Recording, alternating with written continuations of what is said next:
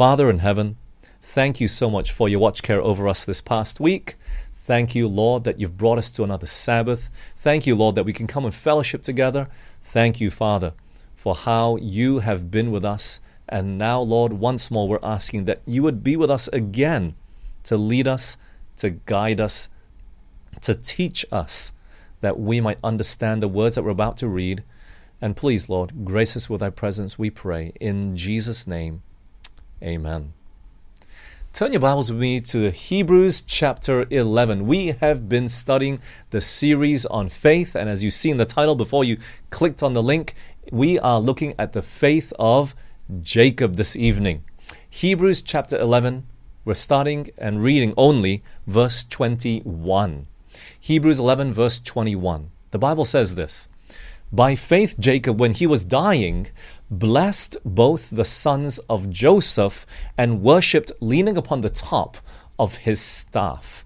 Now, we're not exactly sure what it means by leaning on the top of his staff um, while he was worshiping, but what we are looking at here this evening is how Jacob had faith by blessing the sons of Joseph. Now, look, by this time, Jacob is an old man. His eyes have grown dim. He can't see very well anymore, just like what has happened to his father Isaac when he blessed Esau and Jacob. Remember that? And Joseph is now called to the side of Jacob, and he knows Joseph knows that he's soon to pass away and he brings his two sons. Let's turn our Bibles to Genesis chapter 48. This is a chapter that we're most interested in this evening for our study. Genesis 48, we're going to start in verse 3. Genesis chapter 48 and verse 3. The Bible says this And Jacob said unto Joseph, God Almighty appeared unto me at Luz or Luz in the land of Canaan and blessed me and said unto me, Behold, I will make thee fruitful and multiply thee, and I will make of thee a multitude of people, and will give this land to thy seed after thee for an, uh, an everlasting possession. He blesses Joseph and his sons and in a, in, in a sense, he, he gives this prophecy to point forward to a time when the children of Israel would inherit the land of Canaan. Now, look, at this time, where is Jacob? He's not in Canaan. Because of the famine, they went down to Egypt, and it just so happened that his son was the prime minister there. And so when, when Jacob utters this in Genesis 48, he's at the end of his life. They're still in Egypt, but yet he reminds him, I'm going to multiply you, I'm going to bless you, and I'm going to give you this land, not the land of Egypt, but the land of Canaan for an everlasting possession. He saw beyond the comfortable life that he had in Egypt and where they'd already settled that God would still fulfill his promise, even though in Jacob's eyes he didn't understand why. He would not live to see the fulfillment of the prophecy and the promise that was given to him, that was passed down from Abraham to Isaac and now to him. And now he's about to pass it on.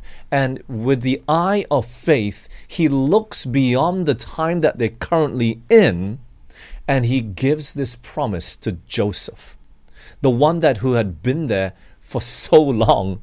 But yet it was a reminder Joseph, don't settle here. Egypt is not your final home. Friends, look, we like creature comforts that this life affords. And uh, we got to be reminded that no matter how comfortable you are, you got to remember that this world is not your home. You're just a passing through. And no matter where you live, no matter how big or small your house, we all like to be comfortable.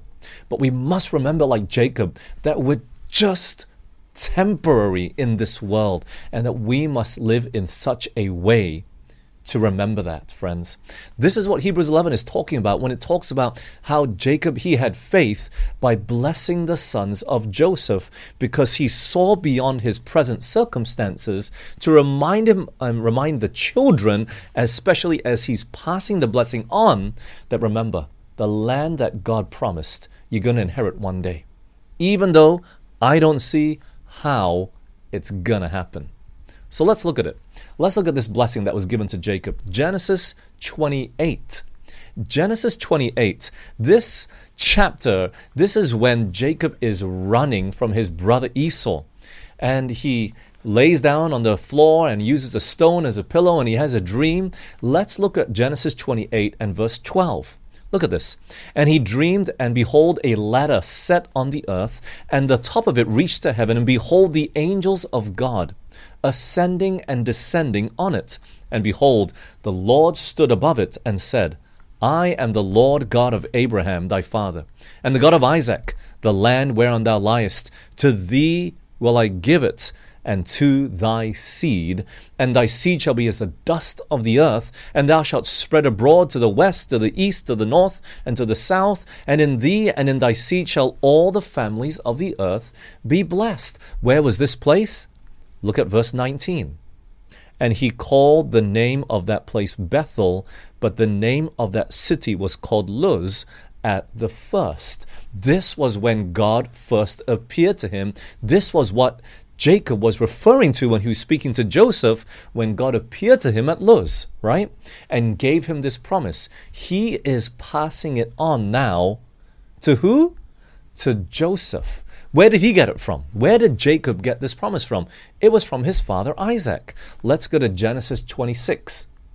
Genesis 26 and starting in verse 1, I just want to show you the progression of how this promise has come from Abraham down to Isaac, then to Jacob, and now he's passing it on to Joseph. Genesis 26, verse 1.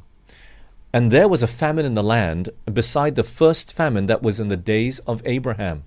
And Isaac went unto Abimelech, king of the Philistines, unto Gerar. And the Lord appeared unto him and said, Go not down into Egypt.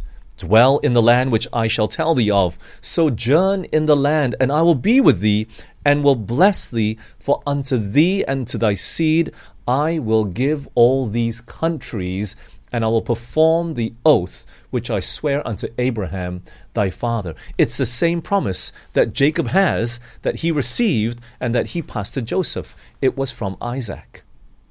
Let's go to Genesis chapter 17. Where did Isaac get it from? Genesis 17 and verse 7. And I will establish my covenant between me and thee and thy seed after thee in the generations, for an everlasting covenant to be a God unto thee and to thy seed after thee. And I will give unto thee and to thy seed after thee the land wherein thou art a stranger, all the land of Canaan, for an everlasting possession, and I will be their God. So Jacob is reminded he does not forget what we call the Abrahamic covenant. The covenant that was given to Abraham and that was passed on to Isaac, that was given to him, and that now he is passing it on to Joseph and his children and his seed to remember that Egypt is just a little time that you're here right now. It is not your final home. God still has a promise and a covenant that he must fulfill it. And it was only by the eye of faith that Jacob saw this. Why? It was only a small number of people. The book of Acts, I think it records 75 people only went into Egypt. There wasn't many you will understand that maybe hundreds of years later they came out, there was a million strong, but it only started with 75 people. Abraham had no idea, pardon me, Jacob had no idea how this promise would be fulfilled. It was only by the eye of faith and that we understand it as he's blessing his sons that Jacob has faith in God's word, even though he doesn't know how it's going to be fulfilled, even though they're not coming close to its fulfillment, even though now he's moving away from the land of Canaan down to Egypt. Yet he reminds Joseph, do not forget. By faith, Jacob, he blessed the sons of Joseph. And really, friends, that is the essence of what Hebrews 11:21 is talking about this evening. But I'm not going to have a just a 10 minute study here with you this evening. There are important lessons that we can learn from Genesis chapter 48. So we are not done yet. I want to go through this study with you and I want to show you there's other interesting elements that we see about Jacob blessing the sons of Joseph and how it relates to our life today. So, did he have faith? Absolutely. We knew from the fact of how he just blessed the children of Joseph. But now, look, Jacob, pardon me, Jacob is about to pass down the blessing of the birthright to Joseph. Do you know that? So when you look at this Abrahamic covenant, the covenant that was given from Abraham to Isaac and then to Jacob, remember, Isaac was the somewhat only child. There was Ishmael who was sent away. And then Esau was meant to inherit the birthright. We looked at this last week. And then Jacob stole the birthright. You remember that? So Jacob's he's about to pass the blessing of the birthright down to Joseph. Do you know who the birthright is meant for? Turn with me in your Bibles to first pardon me, Deuteronomy 21. Who is a birthright meant for? And I think you know the answer to this, but I just want to show you a Bible text. Deuteronomy 21, verse 15. Okay? Deuteronomy 21, verse 15. Look at this understanding of what the birthright or who inherits the birthright. Deuteronomy 21, 15. If a man have two wives, one beloved and another hated, and they have borne him children, both the beloved and the hated. And if the firstborn son be hers that was hated, then it shall be when he maketh his sons to inherit that which he hath, that he may not make the son of the beloved firstborn before the son of the hated, which is indeed the firstborn. But he shall acknowledge the son of the hated for the firstborn by, by giving him a double portion of all that he hath, for he is the beginning of his strength. The right of the firstborn is his. Who receives the right of the firstborn? I mean, the birthright, it is the firstborn. Even if you hate this wife. Sounds familiar? It's because Jacob did not love his first wife as much as his second. It was who? Leah versus Rachel. So the birthright always would go to the firstborn. You see that? And who is the firstborn of Jacob? It's Reuben. Okay? Reuben. But why not Reuben? Why did Reuben not inherit the birthright? Well, let's turn our Bibles to Genesis 35, verse 22. Genesis 35, verse 22. And it came to pass when Israel dwelt in that land that Reuben went and lay with Bilhah, the father's concubine, and Israel heard about it. Okay? So the reason why Reuben did not get the birthright is because he slept with the father's wife. Look at Genesis 49. He makes it very clear. Genesis 49, verse 4, he goes through every single one of his sons as he's about to pass away. And he tells Reuben this Genesis 49, verse 4 Unstable as water, thou shalt not excel, because thou went up to thy father's bed, then defilest thou it. He went up to my couch. So, Reuben didn't inherit the firstborn, uh, the firstborn right, which was a birthright. It should have gone to the second. And not the second and the third and the fourth, you know what I mean? But who was the second? Does anybody know? Who was the second born of Jacob? Anybody know? It was Simeon. Why did Simeon not inherit the birthright after Reuben? Let's go over to Genesis 34 and verse 25. Genesis 34 and verse 25.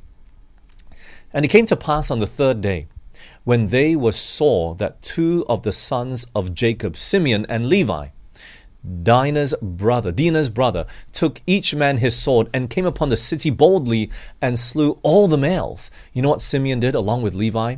Simeon, he was guilty of mass murder of the Shechemites who had slept with the daughter, but then in his sincerity went and asked for the hand of the daughter from the father. So they got them all to be circumcised, and while they were all in pain and could not fight back, Simeon and Levi went in and killed the whole town. And so, because of that, Simeon he also would not inherit the birthright. Okay? So Reuben didn't, Simeon didn't. So, how is Jacob able to pass on the birthright to Joseph and his two sons? Do you know the name of the two sons? It was Ephraim and Manasseh.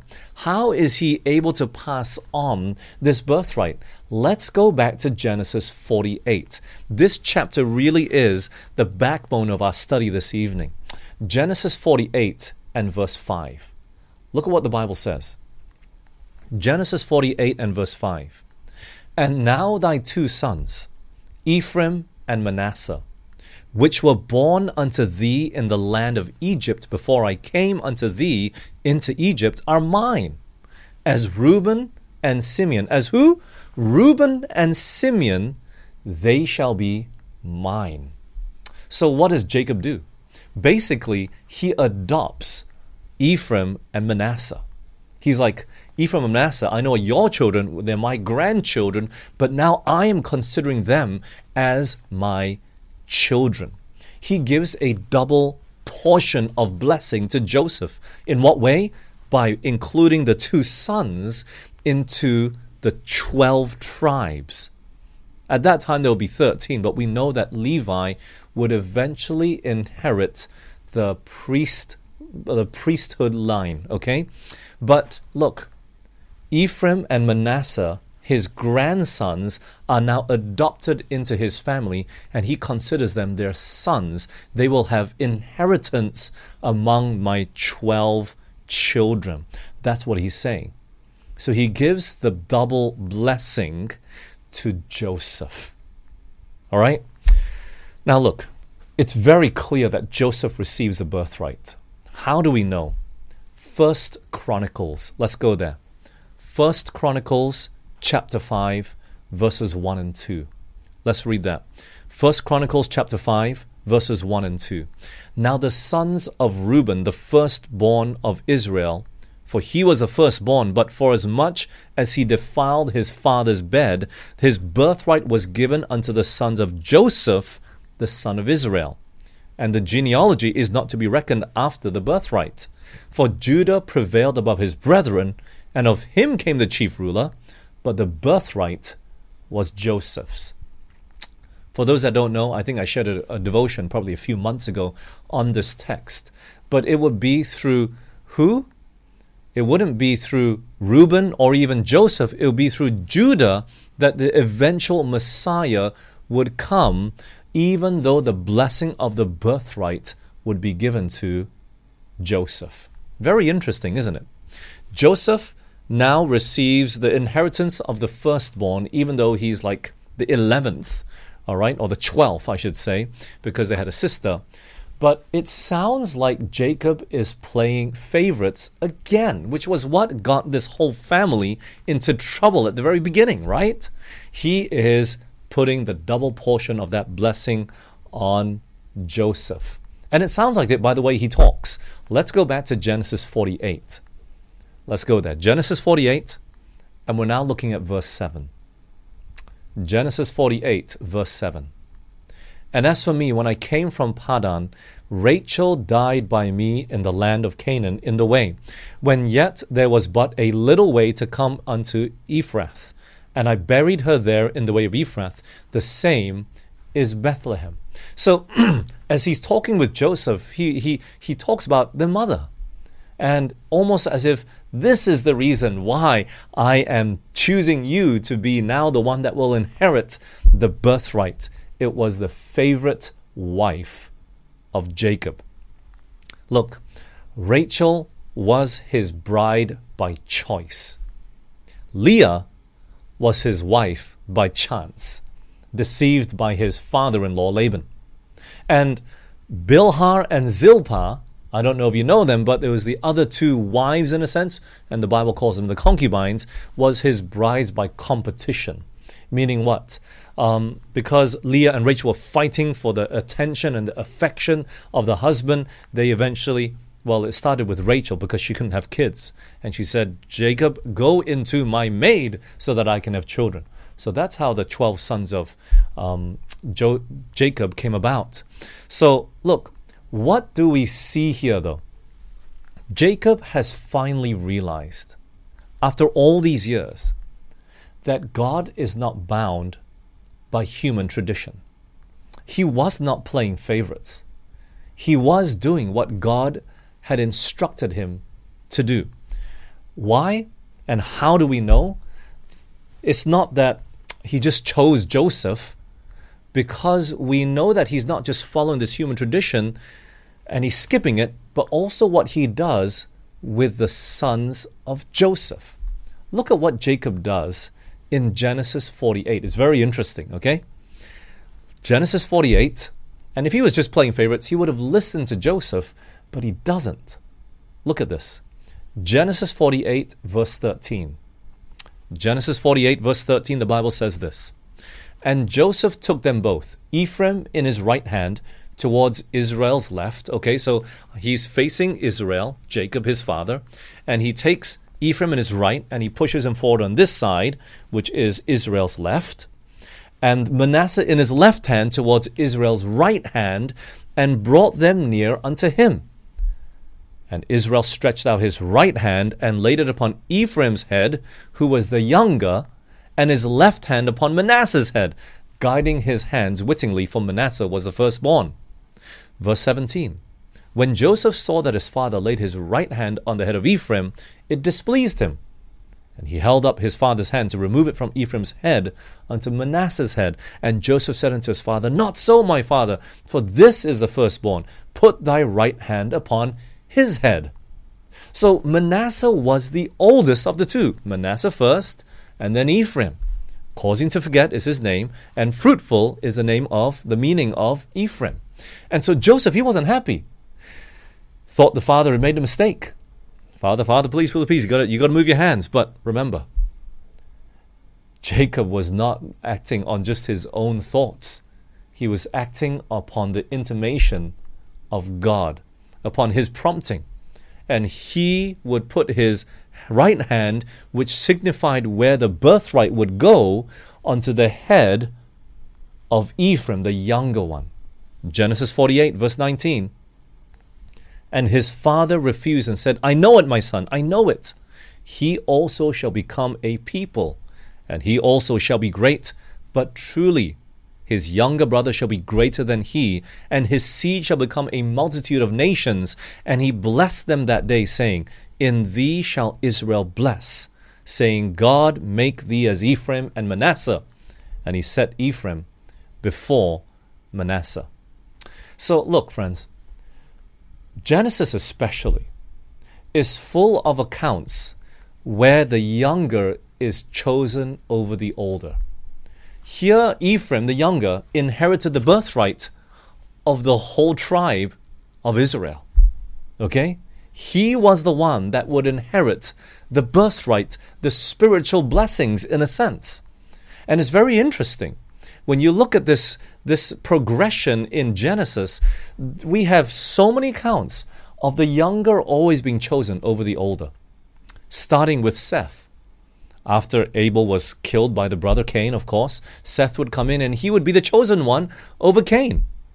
Shem, he was the younger of the brothers of the sons of Noah. He would be chosen over Japheth. Isaac, he was much younger than Ishmael, but yet he would be the one that would be chosen over Ishmael. And then, of course, we have Jacob and Esau, Jacob being the younger, Esau being the older, even though they were twins in a sense, Esau was the older.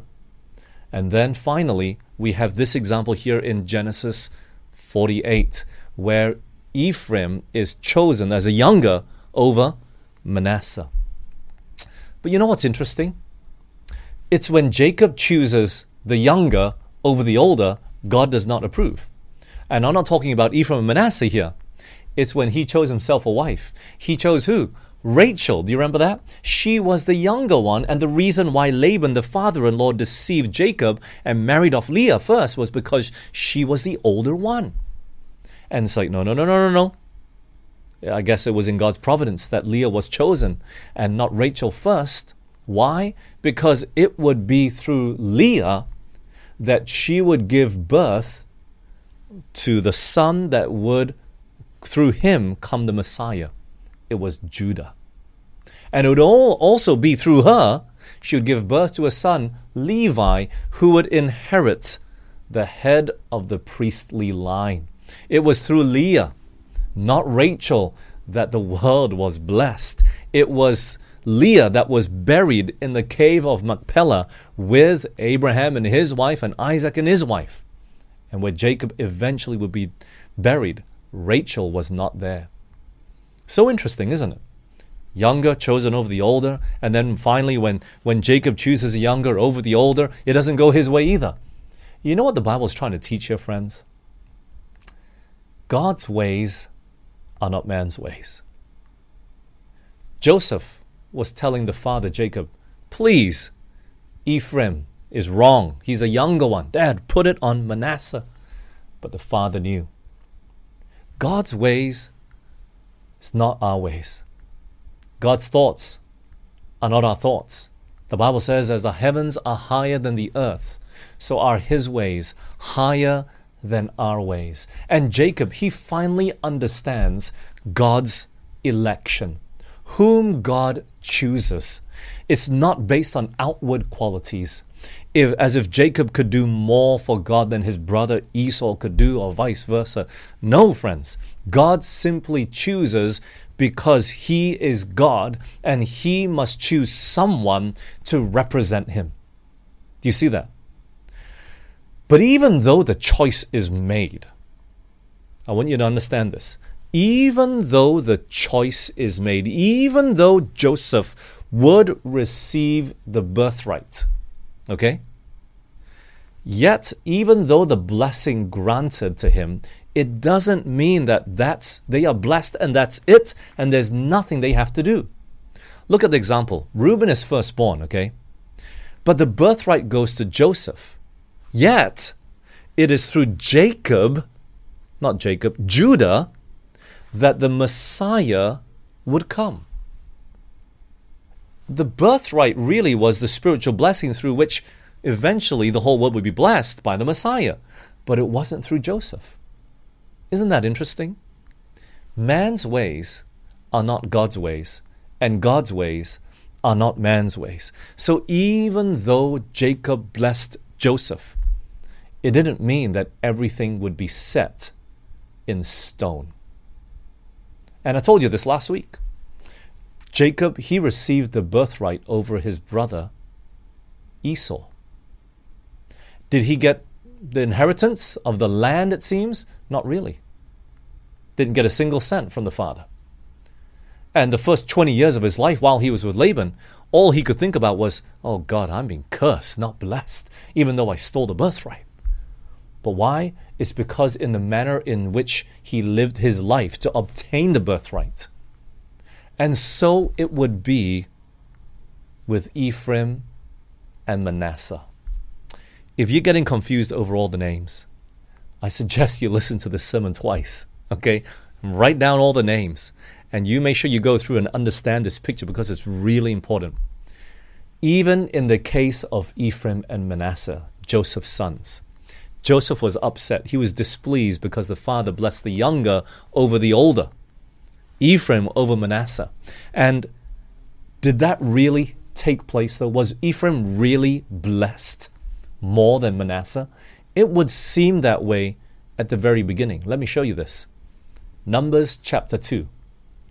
Numbers chapter 2 and verse 18. Numbers chapter 2, verse 18. This is talking about the tribes after they come out from Egypt and they're encamped around the, the sanctuary. Look at this, verse 18. On the west side shall be the standard of the camp of Ephraim according to their armies. And the captain of the sons of Ephraim shall be Elishama the son of Ammihud. And then in verse 20, and by him shall be the pride, tribe of Manasseh, and the captain of the children of Manasseh shall be Gamaliel, the son of Pedazur. So Ephraim is mentioned in that section on the west side, and next to him would be his brother. And then look at verse 24, okay? Numbers 2:24. All that were numbered of the camp of Ephraim were a hundred thousand and eight thousand and hundred throughout their armies, and they shall go forward in the third rank. Do you know the camp of Ephraim contained the Ephraimites, Manasseh, and also Benjamin, and their armies, the army, the, the camp, it was the three of them added together that made over a hundred thousand. You go back and add the numbers up. There are numbers. You'll see that that's what it means. So that th- that group, Ephraim, Manasseh, and Benjamin were one group, but they were called the camp of Ephraim. So was Ephraim seemingly blessed just because he received the birthright? It might seem that way. But then you come to Revelation chapter 7. Let's turn our Bibles there. Revelation chapter 7. When the 12 tribes are mentioned at the very end, spiritual Israel. Look at it. Revelation 7, verses 5 through 8. These are the names of the 12 spiritual tribes of Israel Judah in verse 5, and Reuben, and Gad, Aser, Naphthalim, Manasseh, Simeon, Levi, Issachar, Zebulon, Joseph, and Benjamin. Guess who's missing, friends? It is Ephraim. Ephraim is missing, Manasseh is there. Why?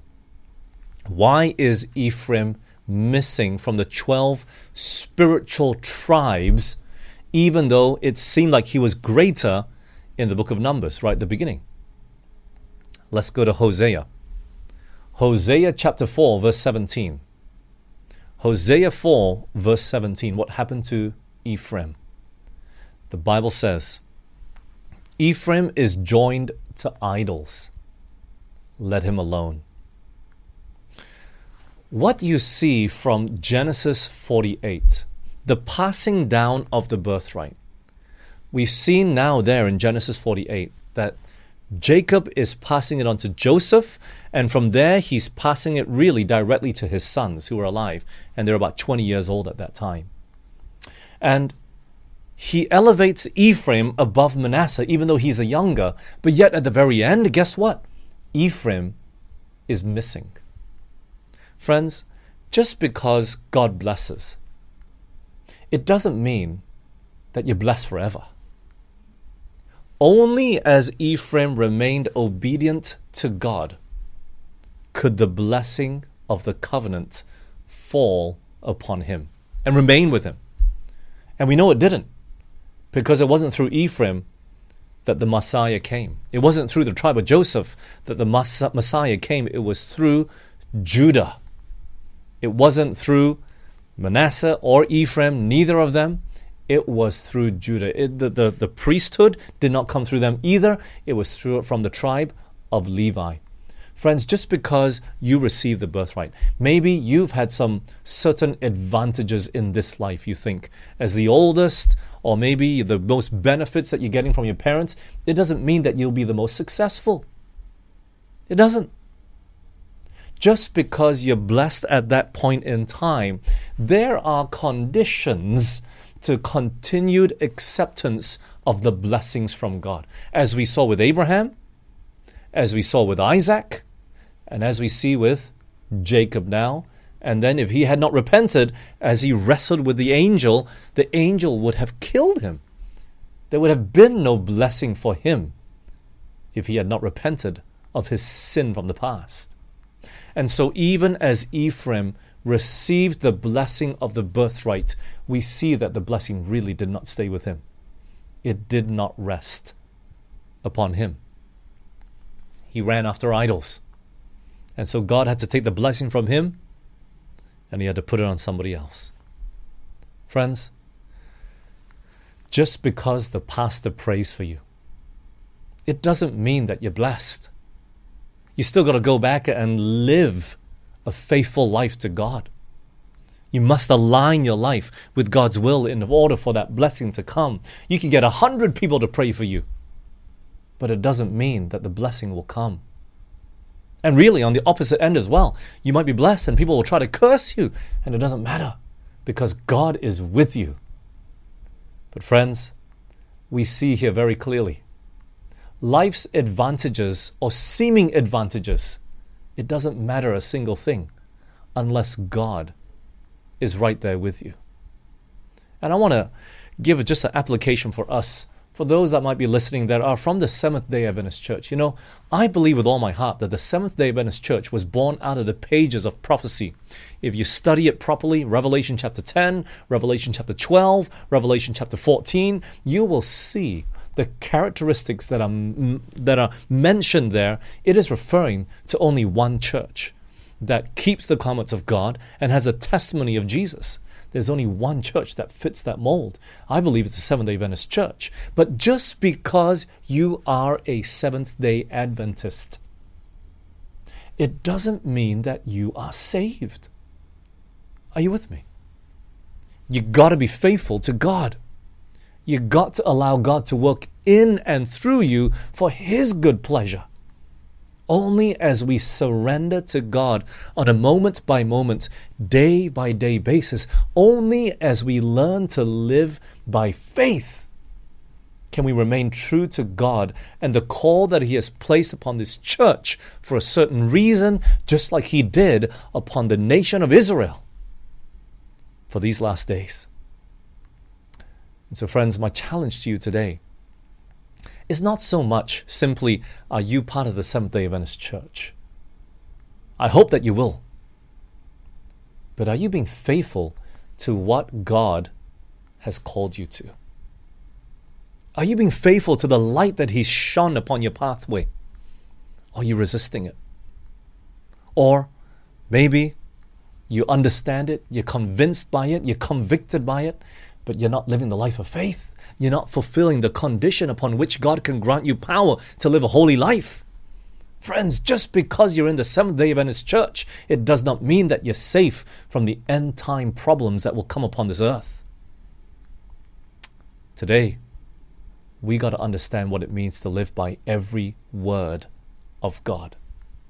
Ephraim was blessed at the beginning.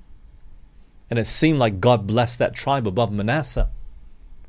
But then he joined himself to idols, and the blessing of God, especially the birthright, could not remain upon him. And we find at the very end in Revelation, he's left out. Friends, it's not enough just to be recorded, have your name recorded in the church books. You got to have your name recorded in the book of life, in the ledger of heaven today. The only way to get there is by the faith of the Son of God who loves you and He gave His life for you. And today He's just asking you to trust Him, to take His word, to allow Him to write it in your hearts and your minds, and to live by faith each and every day. How? Where? Faith comes by hearing, hearing by the Word of God. And there are some Seventh day Adventists that need to hear more of the Word of God. What do I mean by that?